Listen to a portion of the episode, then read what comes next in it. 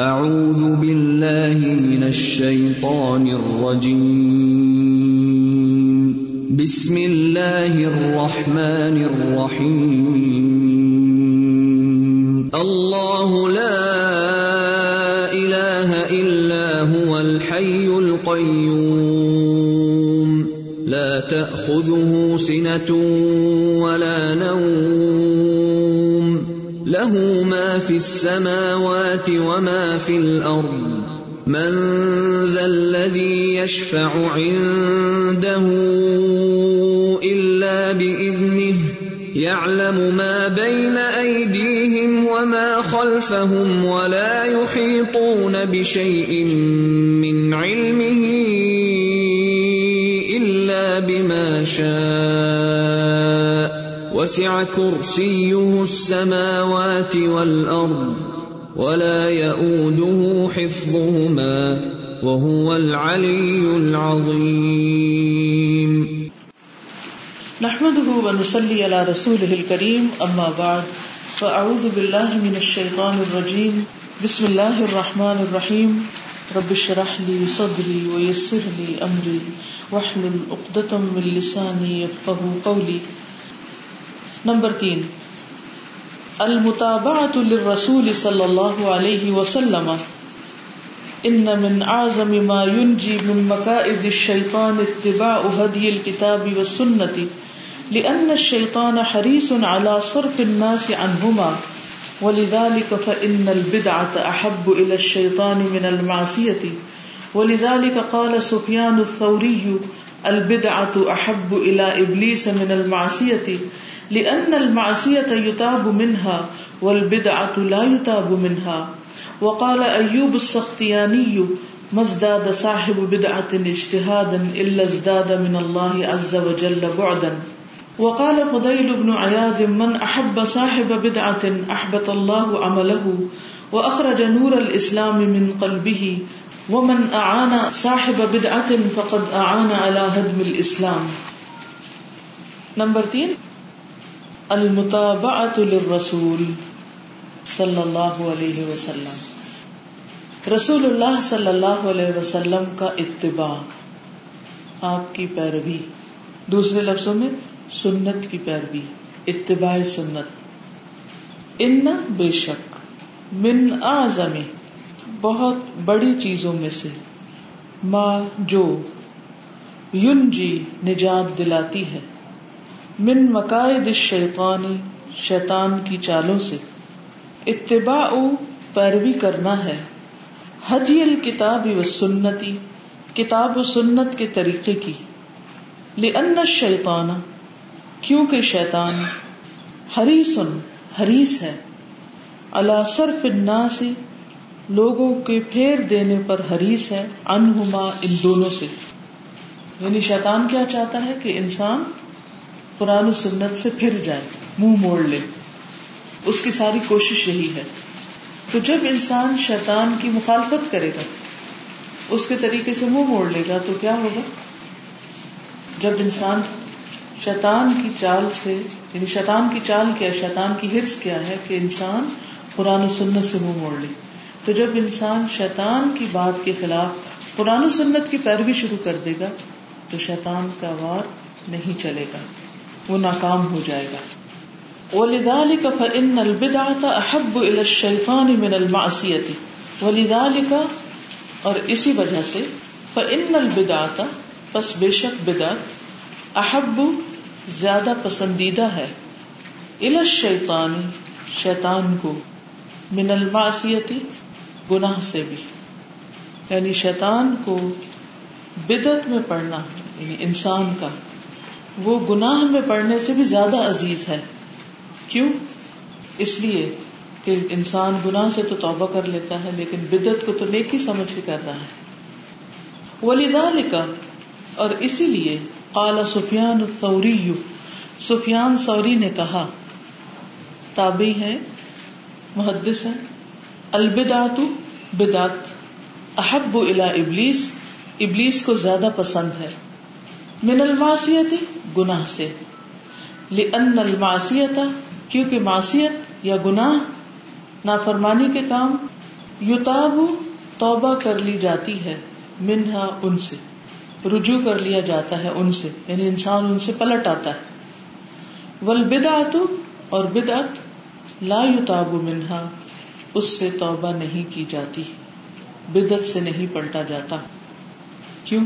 کیوں نہیں پلٹتے لوگ بدت کرنے سے؟ نیکی سمجھ کے کرتے ہیں، ثواب سمجھ کے کرتے ہیں، دین کا حصہ سمجھ کے کرتے ہیں، ٹھیک ہے؟ اور گناہ کے بارے میں ہر کوئی یہ سمجھتا ہے کہ یہ گناہ ہے۔ چاہے وہ زبان سے اقرار کرے، اگر زبان سے نہیں تو دل سے ضرور وہ مانتا ہے۔ کیونکہ اللہ نے ہر انسان کے اندر ایک میزان رکھ دیا کہ یہ غلط ہے۔ تو اس لیے جب انسان گناہ کرتا ہے تو وہ گلٹی کانشیس ہوتا ہے، لیکن بدت کر کے نہیں ہوتا۔ کیونکہ وہ اس تسلی میں ہوتا ہے کہ وہ بہت اچھا کر رہا ہے۔ وقال ایوب السختیانی ایوب السختیانی کہتے ہیں، مزداد صاحب بدعت اجتہادا الا ازداد من اللہ عز وجل بعدا۔ مزداد، جتنا بھی زیادہ کیا یا جتنا بھی زیادہ کرتا ہے، صاحب بدعت بدعت کرنے والا، اجتہادا کوشش، محنت۔ اللہ مگر اس دادا زیادہ کر دیتا ہے من اللہ اللہ سے، عز و جل، عز و جل سے، عزت و جلال والے رب سے بعدن بود میں یعنی بود میں اضافہ ہو جاتا ہے۔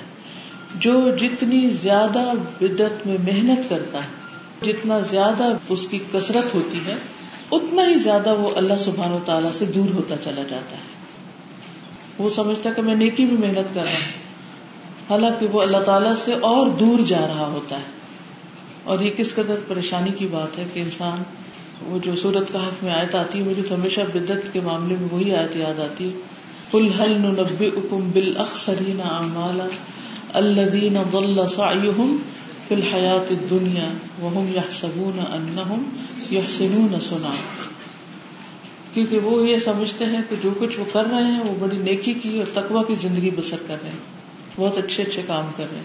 حالانکہ وہ اور زیادہ دین سے دور ہو رہے ہوتے ہیں وقال فضیل بن ایاد فضیل بن ایاز کا کہنا ہے، من احبا جس نے محبت کی، صاحب بدعت بدت والے سے یعنی بدت کرنے والے سے جو محبت کرے گا، احبط اللہ عملہ۔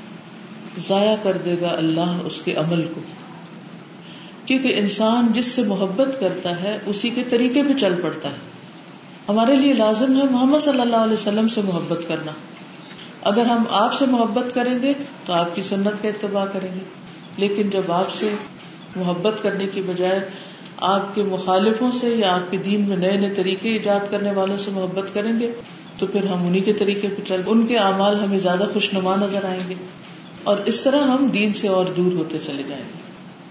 وہ اخراج نور الاسلام من قلبی ہی اور نکال دیتا ہے اسلام کا نور اس کے دل سے۔ کس کے دل سے؟ بدتی کے دل سے یا بدتی سے محبت رکھنے والے کے دل سے۔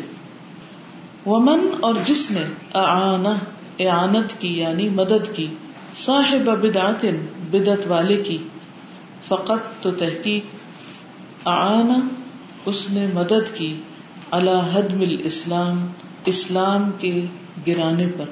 یعنی اس نے اسلام یا دین کو ڈھانے پر مدد کی۔ وہ دین کی بربادی پر عمل کرا ہے۔ یا دین کی بربادی کے درپے ہے۔ تو اس سے یہ پتہ چلتا ہے کہ بدت انتہائی خطرناک کام ہے۔ جس کام کو بھی نیکی سمجھ کے کریں پہلے اس کی دلیل معلوم کر لیں اور اگر وہ نبی صلی اللہ علیہ وسلم نے نہیں کیا، آپ کے صحابہ نے نہیں کیا، تو اس کے کرنے میں کوئی خیر نہیں، کوئی بلائی نہیں۔ اور عقیدہ واسطیہ پڑھاتے وقت میں نے آپ کو بتایا تھا کہ بدت جو ہوتی ہے، وہ عقیدے اور عبادت میں ہوتی۔ اخلاق میں بدت نہیں ہوتی، دنیاوی معاملات میں بدت نہیں ہوتی۔ مثلاً اگر آپ اونٹ چھوڑ کے گاڑی پہ یا جہاز پہ بیٹھتے ہیں تو یہ بدت نہیں ہوگی۔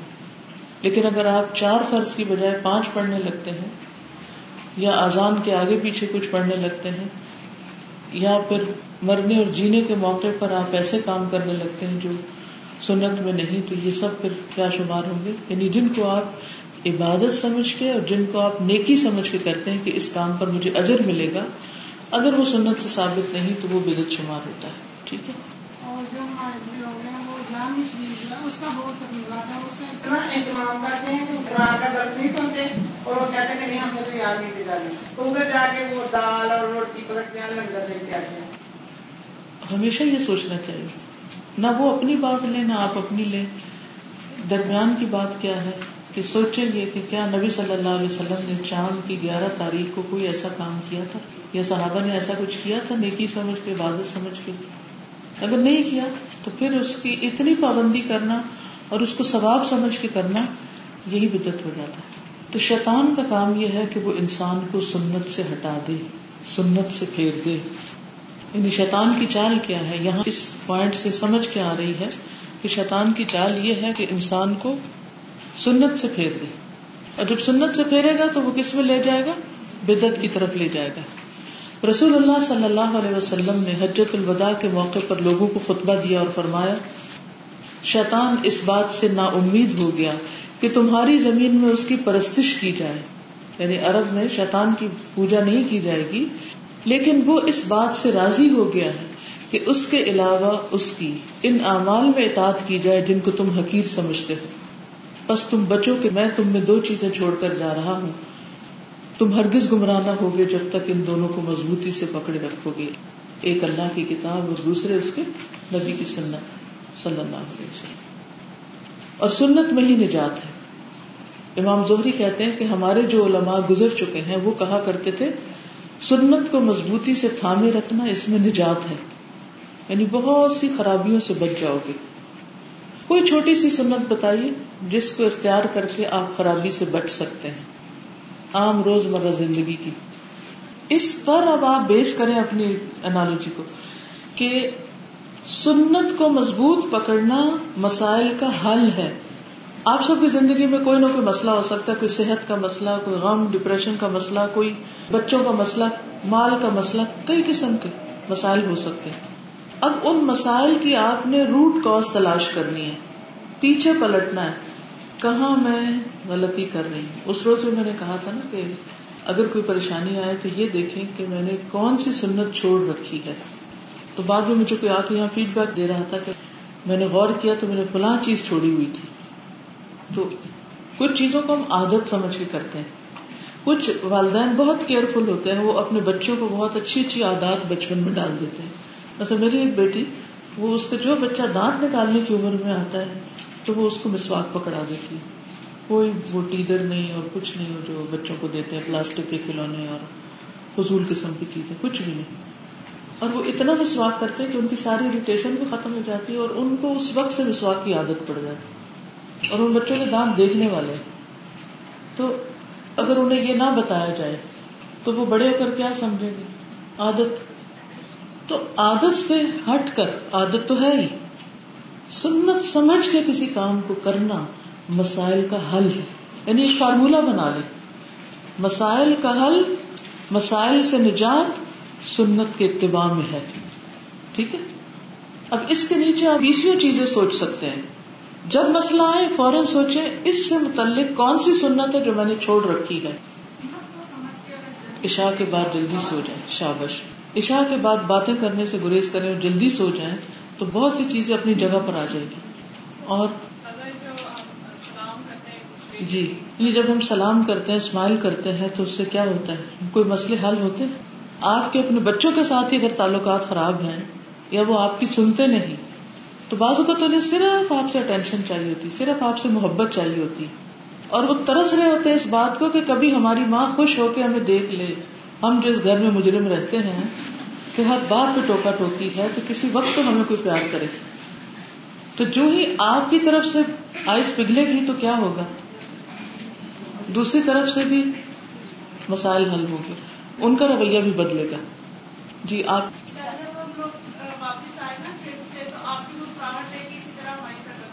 الحمد للہ حالانکہ میں ڈانٹ سکتی تھی، اتنی دیر سے کیوں آئے ہو؟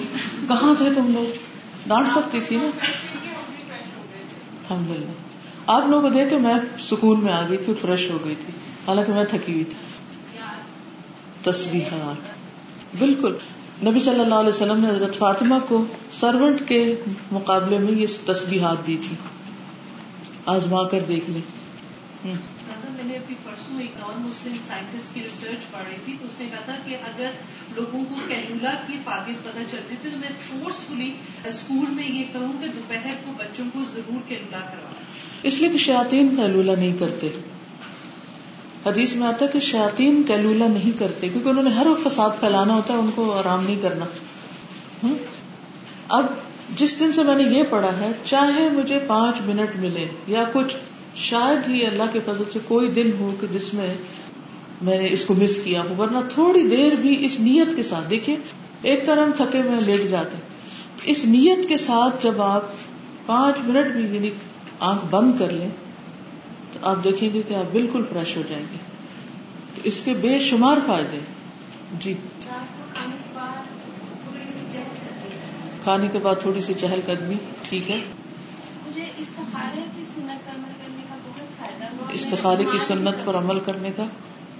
رات کو برتن کون کون ڈھانپتا ہے؟ سچ؟ اللہ کرے یہ سچ ہو کیونکہ بار بار سمجھانے کے باوجود بھی ہم شاید اس پر یقین نہیں رکھتے۔ یہ جو سنت ہے اس کو جب سے میں فالو کر رہی ہوں اس سے یہ ہوتا تھا کہ پہلے میری اور میری ساس کے دوران کچھ نہ کچھ صبح یا کچھ ایسا مسئلہ ہو جاتا تھا یا کچھ بھی گھر میں پتہ ہی نہیں چلتا تھا۔ لیکن جب سے میں رات کو اسپیشلی اس کو کور کر کے ان سب چیزوں کو سو رہی ہوں، تو مجھے اس چیز میں بہت زیادہ یہ فائدہ لگ رہا ہے کہ کچھ بھی نہیں ہو۔ آپ اس کو بھی دیکھیے کہ کوئی ایک بیماری جو بار بار آپ پہ اٹیک کرتی ہے، اس کے علاج کے طور پر، خاص طور پہ فلو جیسے ہے مثلاً، یا کوئی اس طرح کی بیماری لگ جانا۔ کیونکہ ہوتا یہ ہے کہ جب ایک احتیاط نہیں کرتا کہ گھر میں ایک شخص نہیں بہت سے لوگ رہتے ہیں۔ مثلاً آپ نے خود تو شروع کر دیا اور نہیں احتیاط کر رہے، تو پھر بھی فائدہ نہیں ہوتا۔ ماں ہونے کی حیثیت سے، گھر کے ذمہ دار ہونے کی حیثیت سے تو آپ کریں گے، لیکن اس کے علاوہ بھی باقی سب کو بھی ایجوکیٹ کریں گے تاکہ پورا فائدہ کسی بھی کام کرنے سے پہلے بسم اللہ کا اہتمام کرنا۔ ہمیں شیطان کے بہت سے غور سے بچا لیتا ہے اور ہم بہت سی بیماریوں سے، بہت سی تکالیف سے بھی بچ جاتے ہیں اور سنت کو پورا کرنے کا عزم ملتا ہے لیکن ہماری نیت میں شامل ہونا چاہیے ہم یہ سنت سمجھ کر بسم اللہ پڑھ رہے ہیں کیونکہ رسول اللہ صلی اللہ علیہ وسلم ہر کام سے پہلے بسم اللہ پڑھتے تھے حتیٰ کہ برتن ڈھانکتے وقت بھی بسم اللہ رسول اللہ صلی اللہ علیہ وسلم کا فرمان۔ گھر میں داخل ہوتے وقت۔ گھر میں داخل ہوتے وقت دروازے سے جب آپ انٹر ہوتے ہیں تو بسم اللہ پڑھتے میری عادت بن گئی جیسے میں نے حدیث میں پڑھا کہ رسول اللہ صلی اللہ علیہ وسلم کا فرمان ہے کہ گھر میں داخل ہو تو بسم اللہ پڑھ کر داخل ہو کیونکہ بسم اللہ پڑھنے سے شیطان آپ کے گھر میں داخل نہیں ہو سکتا۔ پھر کمرے میں داخل ہوتے وقت آپ سونے کے لیے جا رہے ہیں۔ وہاں اگر بسم اللہ پڑھ کر داخل ہو کے دروازہ بند کریں تو اس کمرے میں شیطان نہیں جا سکتا پھر جب ہم سونے کے لیے بستر میں جاتے ہیں تو بسم اللہ پڑھ پڑھتے ضرور جس بستر پہ جائیں گے تو یہ شیطان نہیں جائے گا۔ جب سو کر اٹھیں گے تو اللہ کا نام لیں گے ان شاء اللہ ہمارے دل کے آغاز میں شیطان کی کوشش کرتے ہیں۔ ہر کام سے پہلے نیت کے ساتھ بسم اللہ پڑھنے میں شیطان کے بہت سے شر سے بچ سکتے ہیں۔ بالکل۔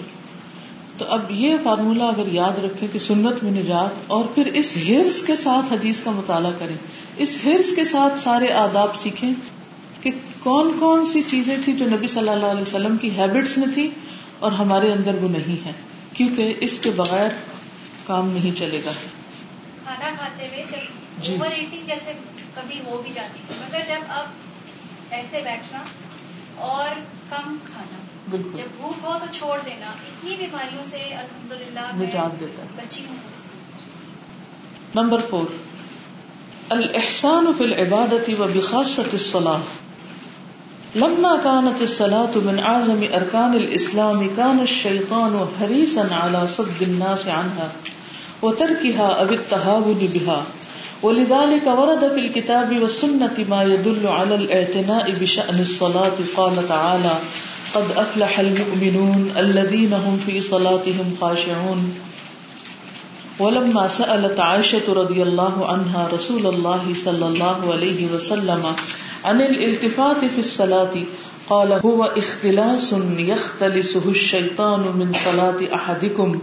وجاء عثمان بن أبي العاص إلى النبي صلى الله عليه وسلم فقال يا رسول الله إن الشيطان قد حال بيني وبين صلاتي وقراءتي يلبسها علي فقال رسول الله صلى الله عليه وسلم ذاك شيطان يقال له خنزب فإذا أحسسته فتعوذ بالله منه وادخل على يسارك ثلاثا، قال ففعلت ذلك فأذهبه الله عني وعن أبي سعيد الخدري قال قال رسول الله صلى الله عليه وسلم إذا مر بين يدي أحدكم شيء وهو يصلي فليمنعه فإن أبى فليمنعه فإن أبى فليقاتله فإنما هو شيطان چوتھا طریقہ الحسان و احسان فی العبادت عبادت میں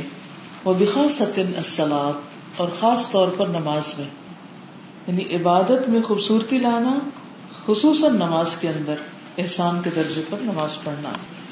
لما کانت، جبکہ ہے السلاط نماز من اعظم ارکان الاسلامی اسلام کے سب سے بڑے ارکان میں سے۔ کان شیطان ہے شیطان حریسن حریس اللہ صد الناس سے انہا لوگوں کو اس سے روکنے پر۔ یعنی شیطان لوگوں کو نماز سے روکنے پر حریص ہے۔ وہ ترکا اور ان کے چھوڑنے پر کہ چھڑا دے ان کو۔ اب اتحاب بہا یا ان کو ہلکا لینے پر۔ ٹو ٹیک اٹ لائٹلی تحاون۔ یا ان کو ہلکا سمجھنے پر حریص، کہ لوگ اس کو ہلکا سمجھے وہ لذال کا ورد افل کتاب بھی وہ سنتی اسی لیے کتاب و سنت میں وارد ہوا ہے۔ ما ید جو دلالت کرتا ہے الل توجہ برتنے پر بشا نسلات نماز کی حالت میں۔ قال تعالی، اللہ تعالی کا فرمان ہے، قد افلح المؤمنون، تحقیق فلاح پا گئے مومن، الذین هم فی صلاتهم خاشعون، وہ جو اپنی نمازوں میں خوشو اختیار کرتے ہیں۔ ولما اور جب سألت، سوال کیا عائشہ تو عائشہ رضی اللہ عنہا اللہ ان سے راضی ہو جائے۔ یعنی انہوں نے سوال کیا، رسول اللہ صلی اللہ علیہ وسلم، رسول اللہ صلی اللہ علیہ وسلم سے، انل التفات فصلاتی نماز میں التفات سے، التفات ہوتا ہے نا، اپنا توجہ ادھر ادھر کرنا یا منہ ادھر ادھر کرنا۔ یا نگاہیں ہوں یا سر ہو یا کسی بھی طرح۔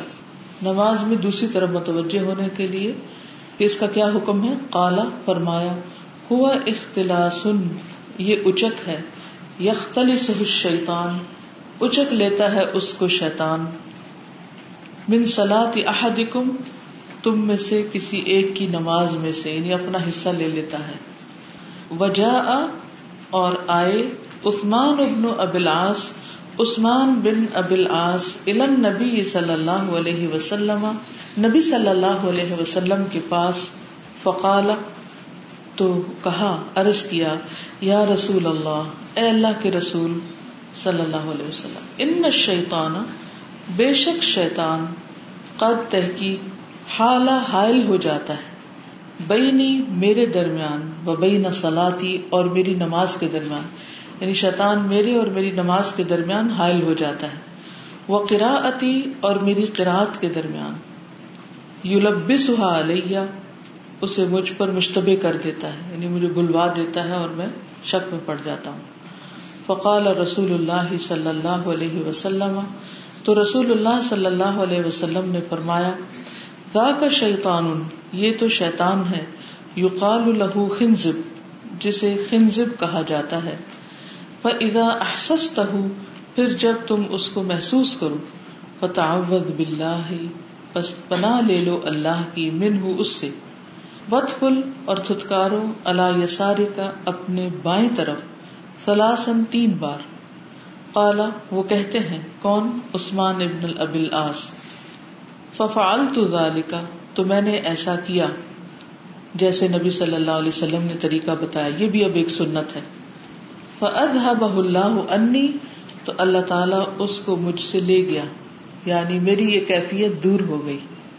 یعنی میری نماز میں خوشبو پیدا ہو گیا کتنے ہی لوگ ہیں جو یہ سوال کرتے ہیں کہ نماز میں خوشبو کیسے پیدا کرے ہر ایک کا یہ مسئلہ ہے نا کہ بار بار بھول جاتے ہیں، بار بار دھیان بھٹک جاتا ہے۔ کیونکہ احسان کیا ہے نماز میں؟ انتا بد اللہ کا ان کا تراہ ایسے نماز پڑھو جیسے تم اللہ کو دیکھ رہے علم تک ان تراہ فن ہوئی اگر تم نہیں دیکھتے تو وہ تمہیں دیکھ رہا ہے۔ اس کیفیت کو برقرار رکھو۔ تو نہ ہماری پہلی کیفیت ہو اور نہ دوسری ہو، تو اس نماز کی پھر کوالٹی کیا ہے؟ وہ کس کیٹیگری میں آئے گی؟ کہ ہمیں نماز میں یہ بھی بھول جائے کہ اللہ تعالیٰ ہمیں دیکھ رہا ہے۔ تو شیطان کبھی بھی نہیں چاہتا کہ ہماری محنت کسی کام آئے۔ ہم وزو بھی کرتے ہیں، ہم اپنے کام بھی چھوڑتے ہیں اور پھر ہم نماز میں کھڑے بھی ہوتے ہیں رکو سجدے بھی کرتے ہیں، وقت بھی لگاتے ہیں، محنت ایفرٹ سب کچھ لگتا ہے۔ لیکن اینڈ آف دا ڈے ہمارے ہاتھ میں کیا بچتا ہے؟ کتنی بڑی دشمنی ہے نا کہ ایک شخص سارا بزنس کر لے اور اس کے ہاتھ پلے کچھ بھی پروفٹ نہ ہو۔ اینڈ آف دا ڈے اس کی کمائی کا کچھ حصہ اس کے ہاتھ میں نہ ہو۔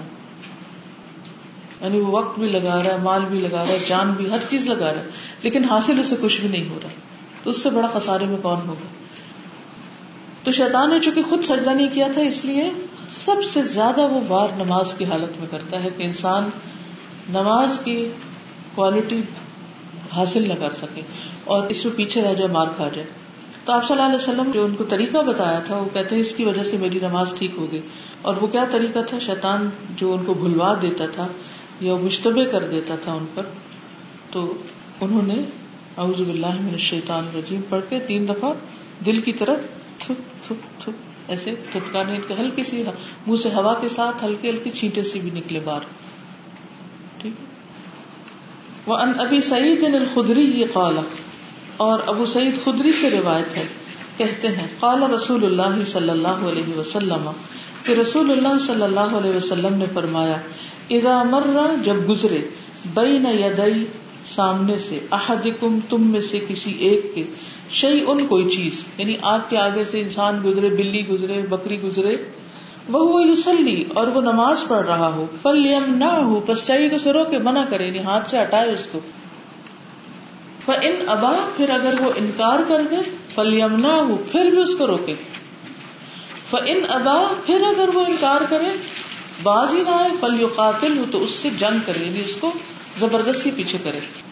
ان نما شیتان تو بس بے شک یہ تو شیطان ہوتا ہے۔ شیطان کیا کرتا ہے؟ دو کام کرتا ہے نا، ایک تو نماز کے اندر وسو سے ڈالتا ہے اور دوسرا نماز کے باہر ڈسٹریکشن لے آتا ہے۔ بچے کھیل رہے ہوتے ہیں، جب دیکھتے ماں نماز کے لیے کھڑی ہوئی، تو کیا ہوتا ہے؟ آگے پیچھے پھرنا شروع کر دیتے ساری نماز جو ہے، اس کا مزہ خراب ہو جاتا ہے۔ تو اس طرح یا تو بچے کو اٹھا لیں یا اس کو پھر ایک طرف کر دیں اور کیا ہوتا ہے نماز کی حالت میں؟ جہاں سے شیطان داخل ہوتا ہے۔ جمائیاں۔ ٹھیک ہے۔ ہاں۔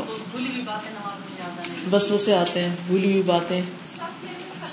شاباش۔ صفوں میں خلا۔ صفوں کو پر کرنا جو ہے یہ شیطان کو بگانے کا ذریعہ۔ رسول اللہ صلی اللہ علیہ وسلم نے فرمایا، صفوں کو درست کر لو۔ کندھوں کو برابر رکھو۔ یہ تو اس قدر مشکل کام ہے۔ یہ حدیث پڑھا پڑھا کے سمجھا سمجھا کے جب عمل کا وقت آتا ہے تو صفا خالی ہوتا ہے۔ مجھے سمجھ نہیں آتی کہ ہم پڑھتے کیوں اگر ہم نے عمل نہیں کرنا تو ہم کیوں اپنے اوپر بوجھ ڈالے چلے جا رہے ہیں؟ یعنی سب میں کھڑے ہوتے ہیں، کیا مجال جو آگے ہے تو پیچھے ہو جائے، پیچھے تو آگے ہو جائے۔ اپنی سہولت کے لیے کندھا باہر نکال لیتے ہیں اور برابری نہیں کرتے۔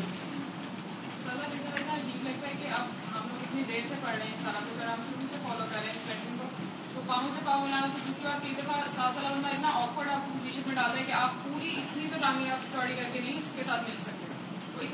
نہیں کرتے اور دور ہوتا بالکل۔ جب تک دونوں تعاون نہیں کریں گے تو سب درست ہی نہیں ہو سکتے۔ بالکل۔ یعنی خود ہی ہوتے ہیں ہم اور خود ہی اس کی خلاف ورزی کر رہے تھے آپ سوچیے کہ جو شخص خلاف ورزی کر رہا ہو کیا اس میں شیطان نہیں ہے؟ اور اگر وہ شیطان کا دوست بنا ہوا تو پھر وہ کدھر لے جائے گا اس کو؟ یعنی شیطان کی دوستی بڑی مہنگی دوستی۔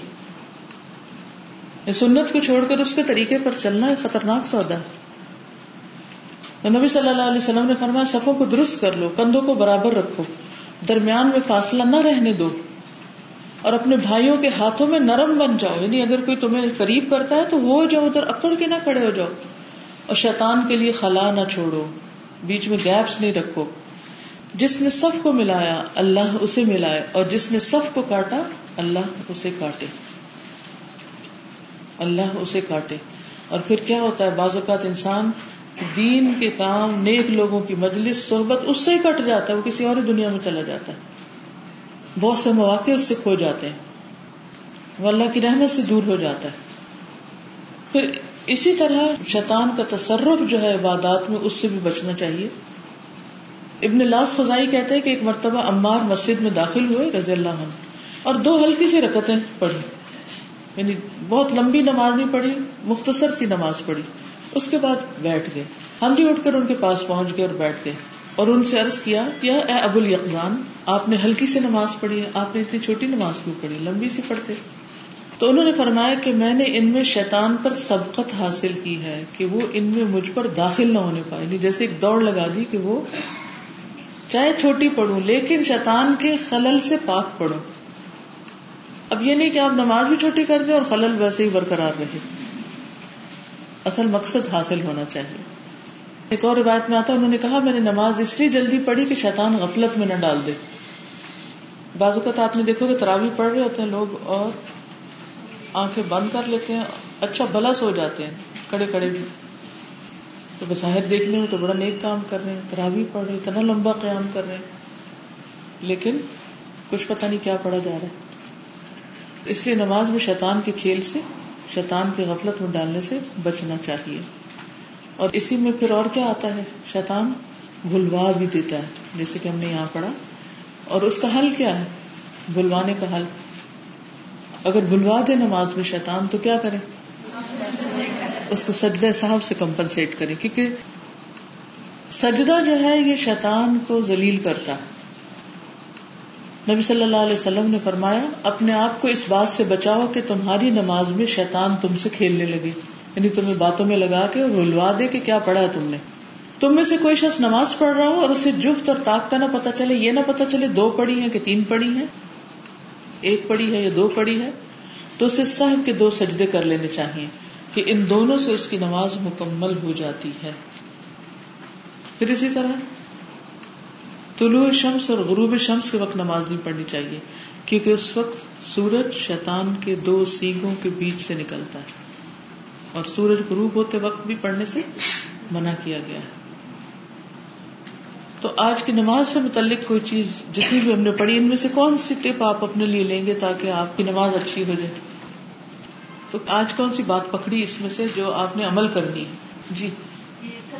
والی جو بات ہے یہ جب سے میں نے پکڑی ہے تو الحمد للہ میری نماز میں جو ہے اچھا بہت سے لوگ تابوز کیوں نہیں پڑھتے نماز میں؟ جاننے کے باوجود بھی یہ حدیث کیوں نہیں پڑھتے؟ وہ سمجھتے کہ اسے نماز ہی ٹوٹ جائے گی ان کی۔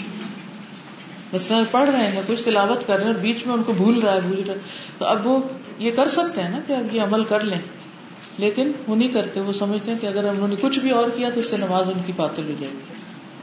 تو یہ نبی صلی اللہ علیہ وسلم کا ہی سکھایا ہوا کیسے باطل ہوگی؟ پہلی بات یہ جاننے کی اور سمجھنے کی ہے کہ شیطان سب سے زیادہ آپ کی نماز خراب کرنے کے لیے سرگرداں ہے۔ کیوں؟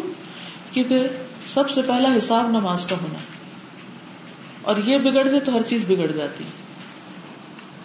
قیامت کے دن انسان جائے اور اپنا امال نامہ دیکھے اور بڑے بڑے کارنامے اس میں کیے ہوئے ہوں نمازوں کا حال پتلا ہو، وہ ایسی چھوٹی چھوٹی کیونکہ بندے کی نماز میں سے یا اس کا ایک حصہ لکھا جاتا ہے یا دو یا دسواں، کوئی نواں، آٹھواں، ساتواں یعنی پورے حصے کی بجائے نہیں بس اتنا لکھا جاتا ہے کہ اس کی اتنے پرسینٹ میں سوچتی کہ ساری ہر نماز کے ساتھ مارکنگ ہو جاتی ہے۔ کہ اس کی نماز آج سیون پرسینٹ تھی، فجر کی نماز سیون پرسینٹ زہر کی فائیو پرسینٹ عشا کی ٹو پرسینٹ اور ٹوٹل اتنے سے آؤٹ آف اتنے۔ اس لیے ہم نے اس میں خصوصی کوشش کرنی۔ یاد رکھے جو جو انسان کی عمر زیادہ ہوتی جاتی ہے نا، تو فزیکلی بھی ویکنیس کی وجہ سے اس کے جو حافظہ ہے وہ کمزور ہونے لگتا ہے۔ اور شامت آتی ہے۔ زیادہ ہی بھولنا شروع ہو جاتا ہے۔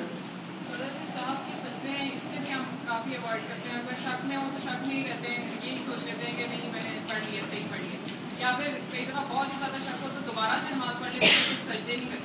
جی۔ اس کی عادت بھی بنا لینی چاہیے کیونکہ ایکسٹرا سجدہ شیطان کو پریشان کرنے والی بات ہے۔ وہ اس پیچھا چھوڑ دے گا وہ کہے گا اس سے تو اور زیادہ ہی سجدہ کر لیتا اور اور اللہ کے قریب ہو جاتا تو میری ترکیب ناکام ہو رہی ہے۔ نماز کے دوران اگر کوئی سلام کرے یا کچھ کے تو اس کا جواب دینا کیسا ہے؟ نماز تو اللہ کے ذکر کے لیے نا تو اس وقت لوگوں سے انٹریکٹ کرنے کے لیے تو نہیں ہے۔ اس طرح تو آپ اگر یہ ذرا تھوڑی دیر کے لیے سوچیں کہ آپ نماز پڑھیں جو آپ کے پاس سے گزرے سلام کرے اور آپ اللہ کو چھوڑ کے اس سے بات کرنے لگ گئے اسے جواب دینے لگے۔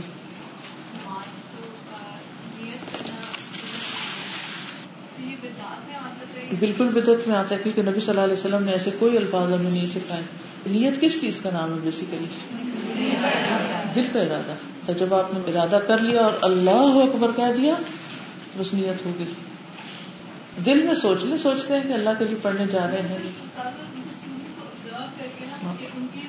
دیکھیے، وقتی طور پر ایک چیز فائدہ دے گی، لیکن یہ ہمارا ایمان اور یقین ہونا چاہیے کہ جو کام فائدے کا تھا، وہ سب نبی صلی اللہ علیہ وسلم بتا چکے ہیں۔ آپ سے کچھ بھی ایسی چیز چھوٹ نہیں سکتی۔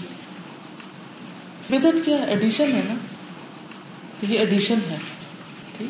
یہ ساری باتیں انہیں سوچنی چاہیے۔ اچھا یہ بھی میں آپ کو بتاتا ہوں۔ اس کا بھی اضافہ کر لیں۔ چلے مان لیتے تھوڑی دیر کے لیے بڑا افیکٹو طریقہ ہے۔ کچھ دنوں کے بعد کیا ہوتا ہے؟ جب وہ یہ بول رہے ہوتے ہیں، تو کیا سوچ بھی رہے ہوتے ہیں؟ میں نے بہت اس پر غور کیا کہ یہ بولنے سے کیوں ہمیں روکا جاتا ہے؟ جب ہم بولتے کم ہیں تو سوچتے زیادہ ہیں۔ جب ہم بولتے زیادہ ہیں تو سوچتے کم جب ہم نماز کے لیے کھڑے ہوئے اور نیت ہم نے دل میں کرنی، یہ ساری باتیں جو آپ کہہ رہی ہیں، یہ دل میں دہرانی۔ تو یہ زیادہ افیکٹو ہے، یہ منہ سے بول کے اور دل کو پھر نہیں پتا کیا کہا کچھ دنوں کے بعد یہ اتنی روٹین بن جاتی ہے کہ پھر دل ساتھ چھوڑ دیتا ہے۔ چلیے۔ کثرت السجود۔ وعلى العبد المسلم ان يكثر من الصلاة والسجود لله عز وجل۔ فإن في ذلك إذلالا للشيطان۔ وإدعافا وتحسيرا له. فعن أبي هريرة رضي الله عنه قال قال رسول الله صلى الله عليه وسلم اذا قرأ ابن آدم السجدة، فسجد، اعتزل الشيطان، يبكي، يقول، يا ويلي امر ابن آدم بالسجود، فسجد، فله الجنة وامرت بالسجود، فأبيت، فلي النار. رواه مسلم. وعلى العبد المسلم، اور مسلم بندے پر لازم ہے ان يكثر من الصلاة، کہ کثرت سے نماز پڑھے، سجدے زیادہ کرے۔ بس سجود اور سجدے للہ عز و جل، اللہ عز و جل کے لیے۔ فإن فی ذالک بس بے شک اس میں اذلالا ذلت ہے، ذلیل کرنا ہے۔ للشیطانی شیطان کو۔ وہ ادعافا و تحسیرا لہو، اور کمزور کرنا ہے اور تھکانا ہے اس ادعاف کمزور کرنا۔ وہ تحسیرا اور تھکانا۔ فان ابی ہریرہ تو ابو حریرا رضی اللہ عنہ سے روایت ہے۔ قال رسول اللہ صلی اللہ علیہ وسلم، نبی صلی اللہ علیہ وسلم نے فرمایا، اذا قرأ ابن آدم، جب پڑھتا ہے ابن آدم السجدتا سجدہ کو یعنی آیت سجدہ کو فسجدہ پھر سجدہ کرتا ہے۔ اعتزلہ، چھوڑ دیتا ہے۔ الشیطان، شیطان، یا الگ ہو جاتا ہے شیطان، یب کی روتے ہوئے۔ یقول کہتا ہے، یا ویلی، ہائے بربادی میری۔ امر ابن آدم بالسجود۔ حکم دیا گیا، آدم کو سجدے کا، آدم کے بیٹے کو سجدے کا۔ فسجدہ تو اس نے سجدہ کر لیا فلاح الجنہ، تو اس کے لیے جنت ہے۔ وہ امیر تو بالسجود اور مجھے حکم دیا گیا سجدہ کرنے کا فابئی تو تو میں نے انکار کیا فلی النار، تو میرے لیے آگ ہے۔ رواہ مسلم، اسے مسلم نے روایت کیا ہے۔ اللہ سبحانہ تعالیٰ کے آگے جھکنا جو ہے، یہ کوئی معمولی چیز نہیں۔ اپنی آجزی کا اظہار، اپنی انا کی قربانی، اپنا ناک زمین پہ رکھنا، اپنی پیشانی زمین پر رکھنا۔ تو اللہ سبحانہ تعالیٰ نے شیطان کو حکم دیا تھا کہ آدم علیہ السلام کے آگے جھکے، لیکن اس نے کیا کیا؟ انکار کر دیا۔ کیا کہا تھا اس نے؟ کیا کہہ کے انکار کیا تھا؟ انا خیر من میں اس سے بہتر میں بہتر ہوں، میں صحیح ہوں۔ فرشتوں نے کیا کیا؟ فوراً سجدہ کر لیا، جھک گئے۔ انہوں نے کیا کہا؟ کیا سوچا؟ کہ یہ اللہ کا حکم ایک ہی بات تھی، لیکن دو لوگوں کا مختلف رویہ، دونوں میں اختلاف، عملی اختلاف۔ ایک نے یہ سوچ کر کہ اللہ کا حکم ہے، اس وقت یہ سوچنے کی ضرورت نہیں ہے کہ کون بہتر ہے اور کون نہیں، کون بڑا ہے اور کون چھوٹا ہے۔ یہاں کہا گیا ہے، جھک جا تو بس جھک جانا۔ ہے اب جیسے آئے تو سجدہ بھی آتی تو اس میں ہم اس بحث میں پڑھیں گے اچھا اس میں کیا بات کہی گئی ہے، اس میں سجدہ بنتا بھی ہے یا نہیں بنتا؟ بس۔ آ گئی ایک بات جھکنا ہے بس جھک جا اب دنیا میں آنے کے بعد جب شیطان انسان کو بہکاتا ہے، تو اس میں سب سے زیادہ جس چیز کا اس پہ وار کرتا ہے، وہ کیا ہے؟ اس کی بڑائی کا احساس۔ کہ تم کو چھوٹے ہو، تم کو معمولی ہو یعنی اس کے اندر بھی تکبر پیدا کرتا ہے۔ خود متکبر تھا، انسان کے اندر بھی تکبر پیدا کرتا ہے۔ جتنے لڑائی جھگڑے کتنے فساد ہوتے ہیں، اس کی بنیادی وجہ یہی ہوتی ہے کہ دونوں فریق اپنے آپ کو صحیح سمجھ رہے ہوتے ہیں، اپنے آپ کو جسٹیفائی کرتے ہیں، اپنے آپ کو بڑا سمجھتے ہیں کہ میں صحیح ہوں اور میں بڑا ہوں۔ تو اس طرح اس وقت الل اعلان یہ سب کچھ ہوا اور قرآن نے اس کو پورا پورا ضبط کر کے ہمیں بتا دیا اور پورا کردار تفصیلی واقع ہے قرآن مجید میں، حضرت آدم کا صورت البکرا میں تفصیل کے ساتھ آیا اور باقی جگہوں پر بھی۔ کل سات بار آیا ہے یہ قصہ، اور بار بار یہ بات بتائی گئی، اور ہر بار یہ بات اس میں ضرور ہوتی ہے کہ شیطان نے سجدے سے انکار کر دیا۔ تو سجدے سے انکار جو ہے، اس کا اپوزٹ ہے کثرت سجود۔ اور یہ بار بار سر نیچے رکھنا، اپنی آجزی کو تسلیم کرنا ہے اپنی کم حیثیتی کو تسلیم کرنا۔ ہے لیکن ہم سجدے بھی کرتے رہتے ہیں اور اندر کی اکڑ نہیں جاتی۔ بعض اوقات اللہ سبحانہ و تعالیٰ کے حکم کے مقابلے میں سنت کے مقابلے میں اور بعض اوقات بندوں سے معاملہ کرتے وقت۔ اللہ تعالیٰ کے حکم کے مقابلے میں کیا ہوتا ہے؟ کہ کوئی قرآن کا حکم آتا ہے تو ہم سوچ میں پڑ جاتے ہیں کہ ہم اس پر عمل کر بھی سکتے ہیں یا نہیں۔ اور اگر میں اس پر عمل کروں گی تو کہیں بندوں کی نگاہ میں کمتر تو نہیں آ جاؤں گی۔ یہ چیز روکتی ہے نا پھر ہمیں۔ پھر میرا ہسبینڈ کیا کہے گا؟ میں تو اس کی نگاہوں میں گر جاؤں گی۔ گر کے کہاں جاؤں گی؟ ادھر ہی زمین پر ہی ہوں گی نا۔ پھر اللہ اٹھا دے گا۔ میں لوگوں کی نگاہوں میں گر جاؤں گی۔ لوگ میرے بارے میں کیا سوچیں گے؟ تو یہ جو احساس برتری ہے، احساس برتری، یہ انسان کی ذلت کا سبب بنتا ہے۔ چاہے اللہ کے مقابلے پر ہو، چاہے بندوں کے مقابلے پر۔ اور شیطان انسان کے اندر وہ جو اس کی نفق ہے نا، وہ نفق ہی۔ تو وہ جو پھونکے مارتا ہے نا، وہ انسان کو کھلاتا ہے جو، اور انسان کے اندر جو غرور کا احساس پیدا کرتا ہے یہی اس کے لیے ایک چیلنج بن جاتا ہے۔ اور دن میں کئی بار آپ اس کیفیت سے گزرتے ہوں گے کہ کسی کی بات آپ کو بری لگ گئی، کسی کا کچھ کہنا آپ کو ہرٹ کر گیا، کسی نے آپ کی بات نہیں مانی تو آپ کو برا لگ گیا۔ پھر اس کے مقابلے میں آپ کرتے کیا ہیں؟ آپ کا ریئیکشن کیا ہوتا ہے؟ مثلاً کوئی آپ کی بات نہ مانے تو کیا کرتے ہیں آپ؟ منوانے کی کوشش کرتے ہیں کس طرح؟ غصے سے، جبر سے بار بار کہہ کے۔ ہم کہتے ہم نے کرنا ہی نہیں۔ اب ہم نے یہ نیکی کا کام بھی کسی کہنے پر آپ فرینڈ ہو جاتے ہیں تو ہم نیکی کا کام چھوڑ جاتے نیکی کا کام بھی چھوڑ دیتے ہیں۔ یعنی کسی کی بات بری لگ گئی تو نیکی کا کام بھی چھوڑ دیا۔ دھمکیاں دینے پہ بازو کو اتر آتے ہیں دوسرے کو۔ تو جو لوگ اپنی بڑائی کے احساس سے باہر نکل آئے وہ پھر کس کے ہم نشین کس کے دوست بن جاتے ہیں؟ فرشتہ یعنی یہ تعلق قلب بل اور وہ بھی پھر ان کے لیے دعائیں کرتے ہیں۔ اور جو لوگ احساس برتری سے باہر نہ نکلے، وہ کس کے دوست بن جاتے ہیں؟ شیطان کے دوست۔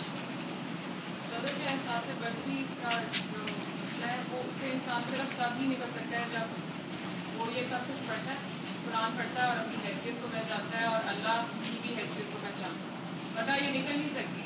اور ایون پڑھنے کے بعد بھی بار بار اس کا اپنے آپ کو احساس دلاتے رہنا۔ اور مجھے جو چیز فائدہ دیتی ہے، وہ موت کے بستر پر اپنے آپ کو دیکھنا۔ بستر مرگ پر اپنے آپ کو دیکھنا۔ کتنا بے بس ہوتا ہے انسان، ہاتھ پاؤں نہیں ہلا سکتا۔ اگر کوئی دو لوگ ہماری شکل دیکھنے لگے تو ہم ایک دم کانشیس ہو جاتے ہیں اور ہم اپنے آپ کو ٹھیک کرنے لگتے ہیں۔ لیکن جو مرا ہوا انسان ہے، اس کا چاہے منہ کھلا ہے، چاہے آنکھیں کھلی ہے چاہے اس کے بال بکھرے ہوئے چاہے کیسا بھی ہے، وہ کچھ کر سکتا ہے، اپنے آپ کو ڈھانک سکتا ہے، چھپا سکتا ہے، اپنا ہولیا ٹھیک کر سکتا ہے، کچھ بھی تو نہیں کر سکتا۔ کس بات کی اگر؟ اور پھر بستر مرگ سے جانا کدھر ہے؟ اترنا کہاں ہے؟ مٹی نے تو سب کچھ ہی مٹی کر دینا یہ اکڑ کہاں فائدہ دے گی؟ تو جو لوگ قبر میں جانے سے پہلے خود کو قبر میں اتار لیں قبر میں جانے سے پہلے خود کو قبر میں اتار لیں۔ اپنا مقام پہچان لیں کہ جانا تو وہاں ہے، بستر تو وہ ہے۔ تو پھر بہت سی باتیں برداشت کر جاتا ہے انسان ٹالرنٹ ہو جاتا ہے۔ پھر کسی کی ضد میں نہیں آتا، کسی کے مقابلے پر نہیں اس طرح اترتا کہ جس میں انسان یہ نہ سوچے کہ دین کا فائدہ کس میں، نقصان کس میں۔ میرے اپنا انجام کیا؟ اس کو بھی بھول جاتا ہے نا جب احساس برتری اور اکڑ میں مبتلا ہوتا ہے۔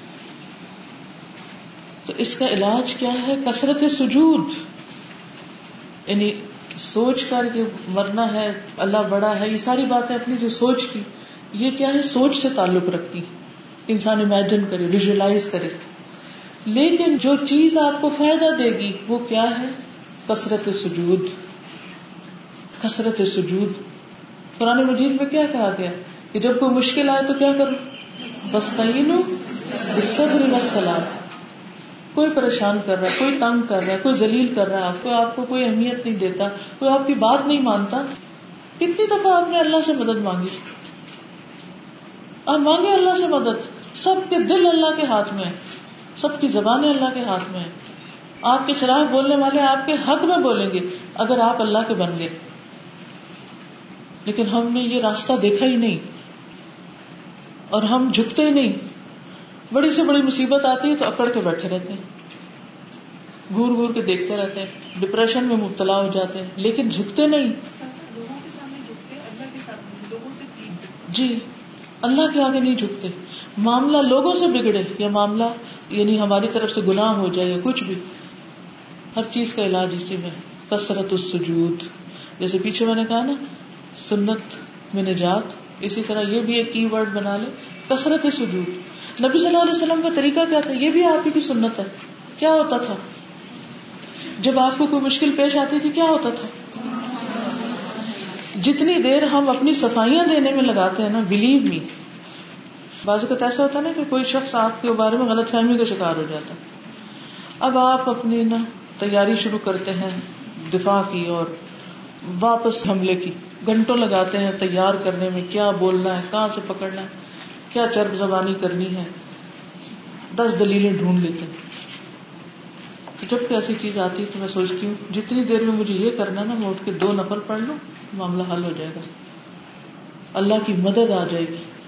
اگر بدر میں اللہ کی مدد آ سکتی ہے، سارے مشکل مرحلوں پہ آ سکتی ہے، کیا نبی صلی اللہ علیہ وسلم کے لیے مشکلات کم تھی ہم سے تو کہیں زیادہ تھی ہمارے لیے کیا مشکل؟ کچھ بھی نہیں۔ ہم اپنی مشکلوں کو مشکل نہیں کہہ سکتے، اس کے مقابلے میں جو آپ پر آئی تھی۔ تو کثرت ہے سجود جھک جائے بس گر پڑے اللہ کے آگے۔ دیکھے کیسے نہیں مسئلہ حل ہوتا۔ اور پورے یقین سے جھکے، لیکن ہم نے یہ راستہ چھوڑ دیا۔ ہم یہ راستہ نہیں اختیار کرتے۔ یا کرتے بھی ہیں تو بس ایسے وقتی طور پہ تھوڑا سا کر لیا لیکن مسلح نہیں بچھا کے بیٹھتے۔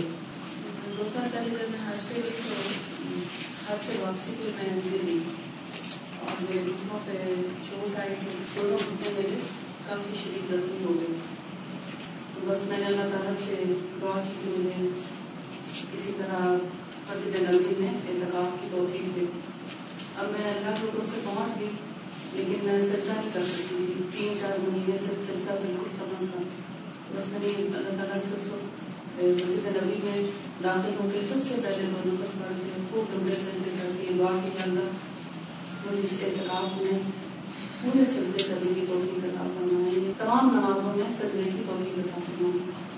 میں صبح کے وقت داخل ہوئی۔ تھی اصل میں بھی ہمت نہیں پڑی، لیکن جب مغرب کی نماز کا وقت آیا تو میں بس روزے کے وقت پھر میں نے دعا کی۔ جب نماز کا وقت آیا تو بس میرے دل میں آیا کہ اپنے گھٹنوں کے نیچے تکیا رکھوں اور میں نماز شروع کر الحمد للہ بس وہ اور سجدے سے ہی ٹھیک ہو جاتا ہے۔ کیونکہ وہ سجدے جب ہم کرتے ہیں تو چاہے چوٹ ہو وہ سرکولیشن اتنی ہو جاتی ہے کہ وہی ہیلنگ کا بھی ذریعہ بن جاتا ہے۔ اور اس کے بعد مادان بن ابی طلحہ سے روایت ہے کہ میں توبان مولا رسول اللہ صلی اللہ علیہ وسلم سے ملا اور عرض کیا کہ آپ مجھے ایسے عمل کی خبر دیں جس کے کرنے سے اللہ مجھے جنت میں داخل کر دے۔ یا میں نے کہا کہ مجھے اللہ کے نزدیک سب سے پسندیدہ عمل کے بارے میں خبر دیں، وہ خاموش رہے۔ میں نے پھر پوچھا تو وہ خاموش رہے۔ پھر میں نے تیسری مرتبہ پوچھا تو انہوں نے فرمایا، میں نے رسول اللہ صلی اللہ علیہ وسلم سے اس بارے میں سوال کیا۔ تو آپ نے فرمایا، تم پر اللہ کے لیے سجدوں کی کثرت لازم ہے۔ بس تم جب بھی کوئی سجدہ کرتے ہو، اللہ اس سجدے کے سبب سے تمہارا ایک درجہ بڑھا دیتے ہیں اور اس کے ذریعے تمہاری ایک خطا مٹا دیتے ہیں۔ یعنی تم اللہ کے اور قریب ہو جاتے، اور اوپر اور اوپر اور اوپر یعنی مقام بلند ہوتا چلا جاتا ہے۔ ابو ہرارا کہتے ہیں، رسول اللہ صلی اللہ علیہ وسلم نے فرمایا، سجدہ کرتے ہوئے بندہ اپنے رب کے سب سے زیادہ قریب ہوتا ہے۔ بس سجدوں میں کثرت کے ساتھ دعا کیا کرو۔ یعنی جو حاجتیں ہیں اللہ سے مانگو۔ اب کوئی کچھ کہنا چاہے تو؟ اردو میں تو نہیں کر سکتے، لیکن مصنون دعائیں بے شمار ہیں جو ہماری ساری دعاؤں کا احاطہ کرتی ہیں۔ پڑھ سکتے ہیں، سب پڑھ سکتے ہیں۔ جی۔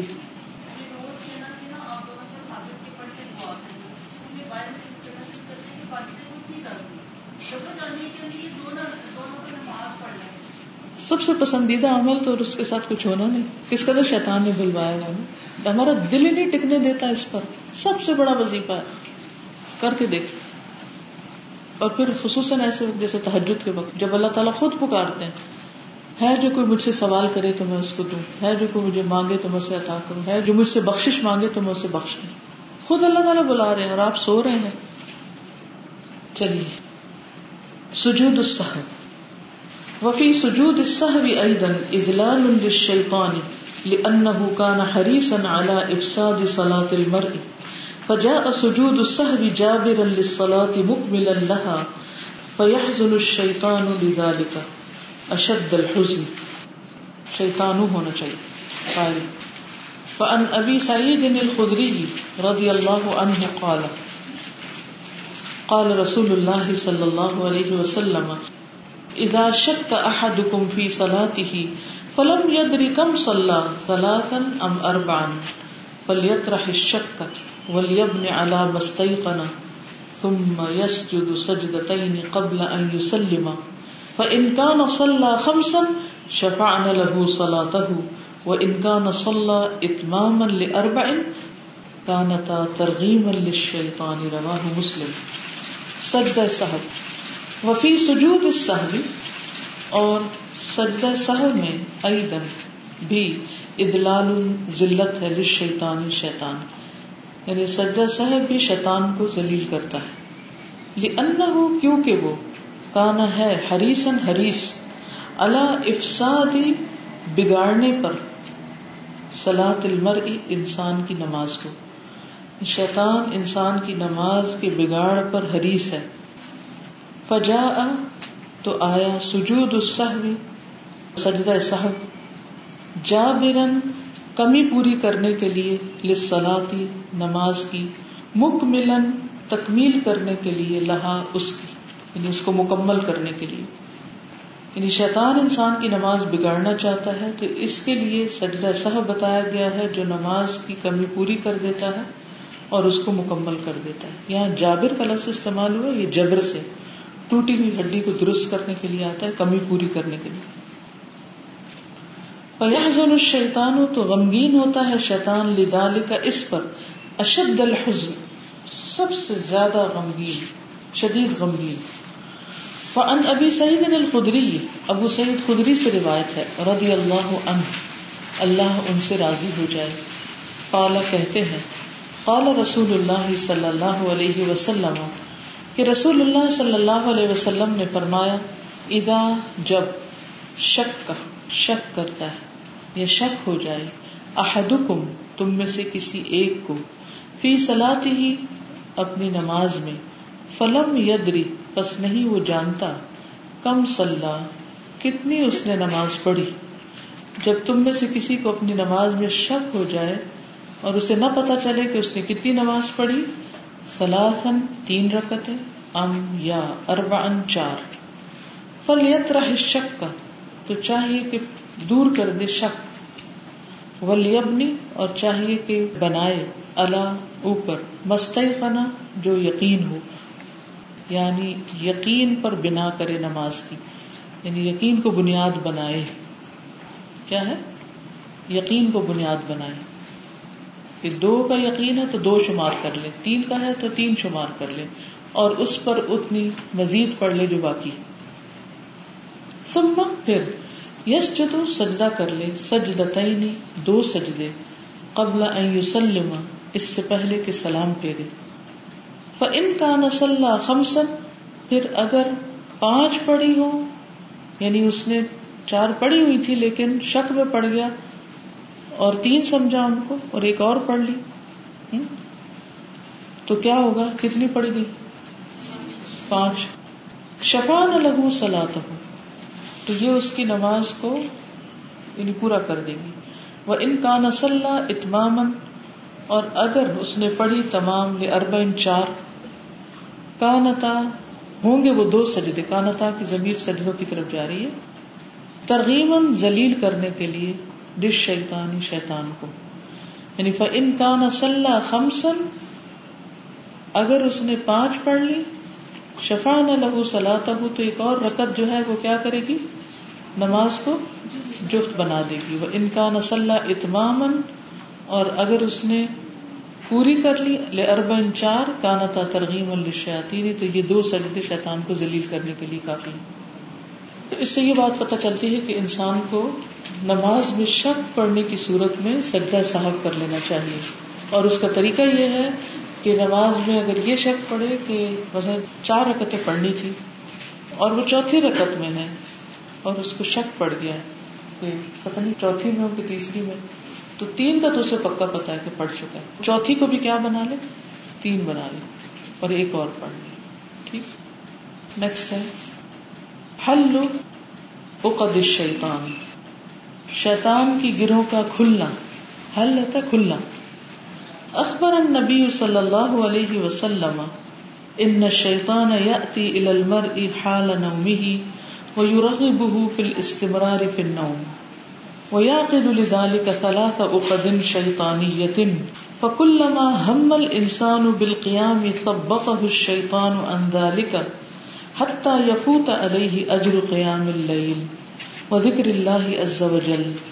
عن انس رضی اللہ عنہ عن النبي صلى الله عليه وسلم قال يعقد الشيطان على قافية رأس أحدكم إذا هو نام ثلاث عقد يضرب مكان كل عقدة عليك ليل طويل فرقد فإن استيقظ فذكر الله إن حلت عقدة فإن تودأ إن حلت عقدة فإن صلى إن حلت عقده كلها فأصبح نشيطا طيب النفس وإلا أصبح خبيث النفس كسلانا متفق عليه حل کھلنا. اقد الشیطان شیطان کی گروہ کا. اخبر خبر دی. النبی صلی اللہ علیہ وسلم، نبی صلی اللہ علیہ وسلم نے. ان الشیطان بے شک شیطان. یأتی الی المرء، آتا ہے انسان کے پاس. حال نوم ہی اس کی نیند کی حالت میں بھی کم وقت نہ بیداری میں چھوڑتا ہے اور نہ سوتے وقت۔ ہم تو سو جاتے ہیں، لیکن وہ اپنا کام پھر بھی کر رہا ہوتا ہے۔ اس وقت بھی آ جاتا ہے۔ وہ یورغب اور اس کو رغبت دلاتا ہے۔ کس کو؟ انسان کو۔ فل استمراری جاری رکھنے پر۔ فل نومی نیند میں۔ کہ ابھی سوتے رہو۔ نیند جاری رکھنے پر اکساتا ہے۔ ویا اور گرا لگاتا ہے لزال کا اس کے لیے سلاح اوقدن تین گرہ شیطانی شیطانی۔ تین شیطانی گرہ اس پر لگا دیتا ہے۔ فکل نما پھر جب کبھی ہمل انسان، ارادہ کرتا ہے انسان بال قیام قیام اللیل کا، رات کو اٹھنے کا تب بتہ شیطان روک دیتا ہے اس کو شیطان۔ کیا کہ انزال کا اس سے حتیٰ یہاں تک کہ یفوتا فوت ہو جاتا ہے علیہ اس پر۔ اجر قیام اللیل، اجر قیام اللیل کا۔ قیام اللیل کا اجر اس سے ختم ہو جاتا ہے۔ وہ ذکر اللہ عز و جل، اور اللہ سبحان و تعالیٰ کے یا اللہ عزب اجلّہ کے ذکر کا وقت چلا جاتا ہے یا ذکر چھٹ جاتا ہے۔ انانا سے رضی اللہ عنہ، حضرت انس رضی اللہ عنہ سے روایت ہے، ان نبی صلی اللہ علیہ وسلم، وہ نبی صلی اللہ علیہ وسلم سے روایت کرتے ہیں۔ قالا فرمایا، یا قدو گرا لگاتا ہے۔ اقدا کہتے ہیں نا گرا کو۔ گرا لگاتا ہے الشیطان شیطان علا اوپر، قافیت گدی کے، رأس احدکم، تم میں سے کسی ایک کے سر کے۔ اذا ہوا جب وہ نام سوتا ہے، ثلاث اقدن تین گرہیں یدرب مارتا ہے۔ مکان جگہ کل اقدت ہر گرہ کے یا تھپکتا ہے کہہ لیں۔ یدرب کمانا ویسے تو مارنا ہے، لیکن یہاں کے تھپکی دیتا ہے یعنی اوپر سے ٹیپ کرتا ہے۔ علیہ کا لیل طویل، تم پر لمبی رات ہے۔ ابھی تمہارے لیے بہت وقت ہے۔ فرق، سو جاؤ سو جاؤ۔ بس سو جاؤ، لفظی ترجمہ ہوگا انستئی قزا پھر اگر وہ جاگ جاتا ہے فذکر اللہ پھر ذکر کرتا ہے اللہ کا۔ ان حلت کھل جاتی ہے، اقدتن ایک گرا فان توضا پھر اگر وضو کر لیتا ہے، ان حلت کھل جاتی ہے، اقدتن ایک گرا فن صلاح پھر اگر نماز پڑھ لیتا ہے، ان حلت کھل جاتی ہیں کلوہا اس کی ساری گرے۔ فاسبح تو صبح کرتا ہے نشیتن خوش باش طیب النفس، عمدہ نفس کے ساتھ۔ نشیت کہتے ہیں۔ اسمارٹ یا ہوشیار، ہوشیاری کی حالت میں خوشی کے ساتھ۔ وہ اللہ اور ورنہ اسبح صبح کرتا ہے خبیص النفس خبیص النفس یعنی بیزاری کے ساتھ، کسلانہ سستی کے ساتھ۔ سست۔ سست، بیزار صبح کرتا ہے۔ تو اس سے کون سی سنت سیکھی؟ اس کا تجربہ ہم میں سے ہر شخص کرتا ہے۔ کون پہلے الارم کے ساتھ ہی اٹھ جاتا ہے۔ نبی صلی اللہ علیہ وسلم کا طریقہ یہی تھا نا کہ جب اٹھتے تھے تو ایک دم اٹھ جایا کرتے تھے۔ اور ہم ٹائم لیتے ہیں اٹھنے کے لیے۔ یہ ویسے بہت کارآمد طریقہ بہت فائدہ مند طریقہ کہ جب آپ اللہ سے مانگ لیتے ہیں کہ اللہ تعالیٰ مجھے آپ اٹھا دیں۔ اور پھر ہوتا یہ ہے کہ الارم سے پہلے اذان سے بھی پہلے نہیں جاتی۔ جی ہاں۔ چلیے ٹھیک ہے۔ السلام علیکم و رحمۃ اللہ